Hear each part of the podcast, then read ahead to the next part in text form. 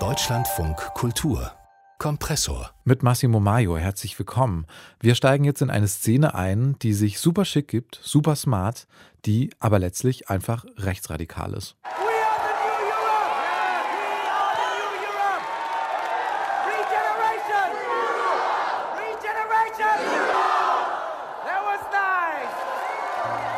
Das ist ein Ausschnitt aus dem Kinofilm Je suis Karl erzählt von einer unheimlich slicken, gut gelaunten Jugendbewegung aus ganz Europa, die viele junge Leute in ihren Bann zieht, vielleicht auch uns Zuschauer in ihren Bann zieht im Laufe des Films und sich dann aber nach und nach eben als rechtsradikal entpuppt und als extrem menschenfeindlich. Und das ist in dem Film vor allem ein Problem für die Hauptfigur, für Maxi, weil die hat ihre Familie bei einem Anschlag verloren, ein vermeintlich islamistischer Anschlag.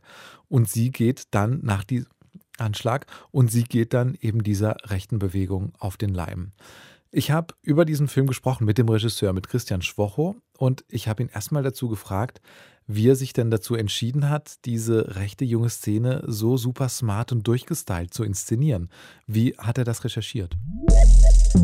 Naja, also die Rechten haben irgendwann festgestellt, dass dieses Martialische mit Glatze und Springerstiefeln und Bomberjacke irgendwie nur ein begrenzt, also so begrenzte Wachstumsmöglichkeiten hat, weil man sich ja sofort als rechtsradikal outet, wenn man so auftritt. Und das dass die Rechten in die Mitte der Gesellschaft drängen. Das wissen wir ja auch seit der AfD und ähm, sie versuchen, Positionen immer weiter in die Mitte zu schieben. Und dafür braucht man ähm, den Mainstream und die Massen und die erreicht man natürlich über Popkultur. Und die neuen Rechten haben sich angeschaut, wie haben linke Gruppen wie Amnesty International, Greenpeace, wie machen die ihre Aktion, wie treten die auf und welche Begriffe benutzen die. Und das haben sie gekapert in den letzten Jahren und für sich umgedeutet. Aber letztlich das, was wir im Film sehen, diese Art von Inszenierung, von so einem ja, von dieser Akademie, aber auch wie sie mit Musik umgehen, ne? In wir haben so Clubszenen, da wird getanzt, da ist unheimlich mitreißende Musik. Das ist alles, was heutzutage passiert, um Mhm. erst auch zu verbergen, wer man ist. Man kann natürlich auch sagen, dass da vielleicht eine Gefahr drin liegt, diese Bewegung so zu zeigen und so zu zelebrieren. Also als Zuschauer wird man ja auch ziemlich in den Bann gezogen, zum Beispiel bei der Musik, die Sie gerade beschrieben haben. Wie sehen Sie das? Ist es zwiespältig, so eine Szene so detailliert und so vital zu inszenieren? Natürlich haben wir uns da ganz viele Gedanken drüber gemacht, wie stellt man sowas dar? Aber ich glaube als Filmemacher ganz doll daran, dass es falsch wäre, mit so einer so 'ner moralisch gesicherten Position mit dem Finger drauf zu zeigen und sagen: „Schaut mal hier, liebes Publikum, wir zeigen euch etwas und das ist böse und schlecht und, äh, bitte macht da nicht mit.“ Ich glaube, damit erreicht man eher das Gegenteil und ich glaube, wir müssen auch solche rechten Bewegungen ernst nehmen und ernst nehmen heißt erst mal rauszufinden, warum funktioniert das, was sie anbieten für junge Leute oder überhaupt in der Gesellschaft und das heißt für mich auch die Faszination erlebbar zu machen. Und, ähm, ich setze da so ganz auf den mündigen Zuschauer und die mündige Zuschauerin, die mhm. irgendwie sich mitreißen lässt und dann aber irgendwann feststellt: „Oh, Moment mal, hier passiert irgendwas. Das mhm. ist nicht gut. Und klar, da bleibt der Film natürlich äh, immer ambivalent. Also die rechte Szene, die wird nicht nur attraktiv inszeniert, sondern natürlich auch extrem abgründig. Aber ich habe mich trotzdem gefragt, bei so Szenen, wo die sich einfach total selbst feiern und dabei gut aussehen und clever wirken, wissen Sie denn, wie der Film in der rechten Szene wahrgenommen wird? Haben Sie da Einblicke? Ja, also ich habe ja schon mal einen Film gemacht, gemeinsam mit Thomas Wendrich, meinem Drehbuchautor, haben wir den ersten Teil der NSU-Trilogie damals gemacht für die ARD, wo wir uns ja mit der Jugend des Terrortrios beschäftigt haben und sehr, sehr explizite Szenen inszeniert haben. Und die rechte Szene war damals auffällig still, weil was sie wollen, ist, dass wir auf sie zeigen mit dem Finger und sagen, ihr seid böse, ihr seid dumm, ihr seid schlecht, denn das nährt ihren Opfermythos und genau den brauchen sie. Ähm, und diese Inszenierung als Opfer, die macht dieser Film ihnen gar nicht so leicht, weil wir sie eben ernst nehmen. Die können damit viel schwerer umgehen, wenn sie das Gefühl haben, oh Mist, da kennt sich jemand wirklich aus und bewertet nicht einfach sofort. Es gibt trotzdem erste Reaktionen. Ähm, Führungspersonen aus der neurechten Szene sind schon undercover bei uns in Screenings gewesen. Wir touren ja gerade durch die ganze Republik und mhm. stellen den Film vor. Und ähm, es gibt auch schon erste Reaktionen, aber da wird der Film eher als linke Propaganda besch Mhm. beschrieben und nicht als etwas, was womit man sich selber feiern und inszenieren kann. Mhm.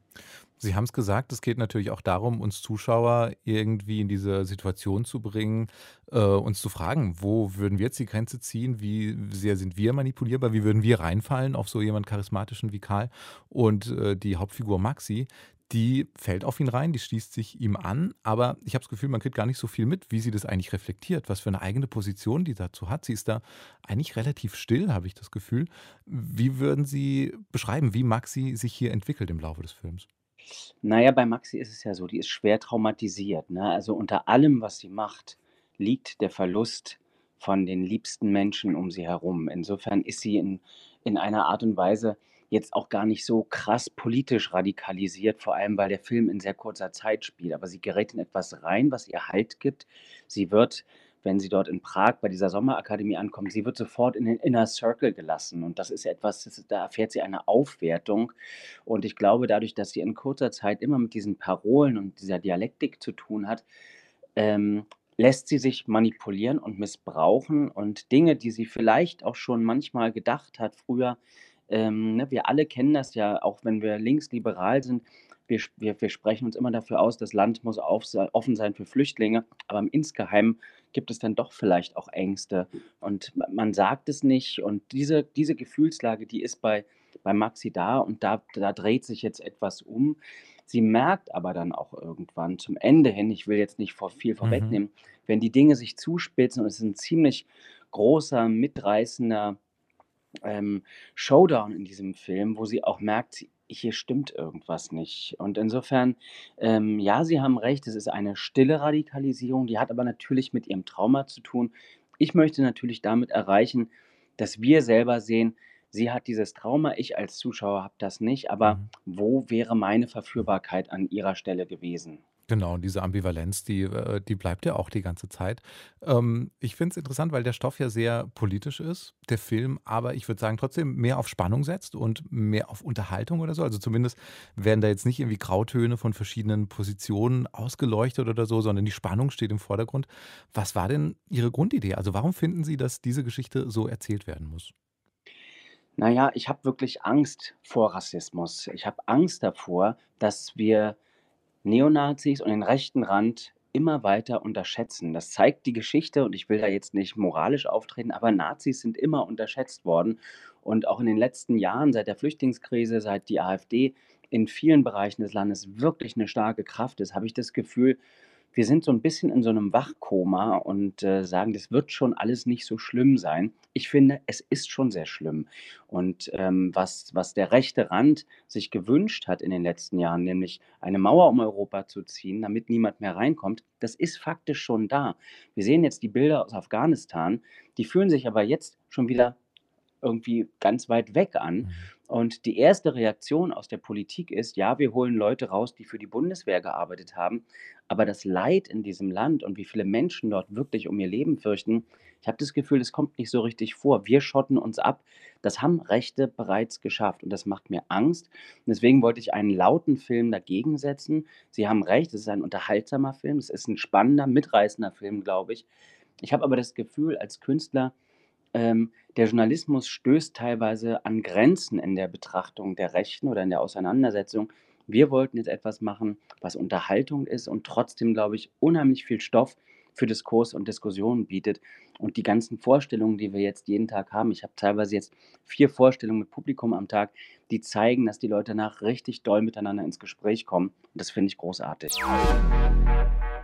Christian Schwocho war das über seinen neuen Kinofilm Je suis Karl.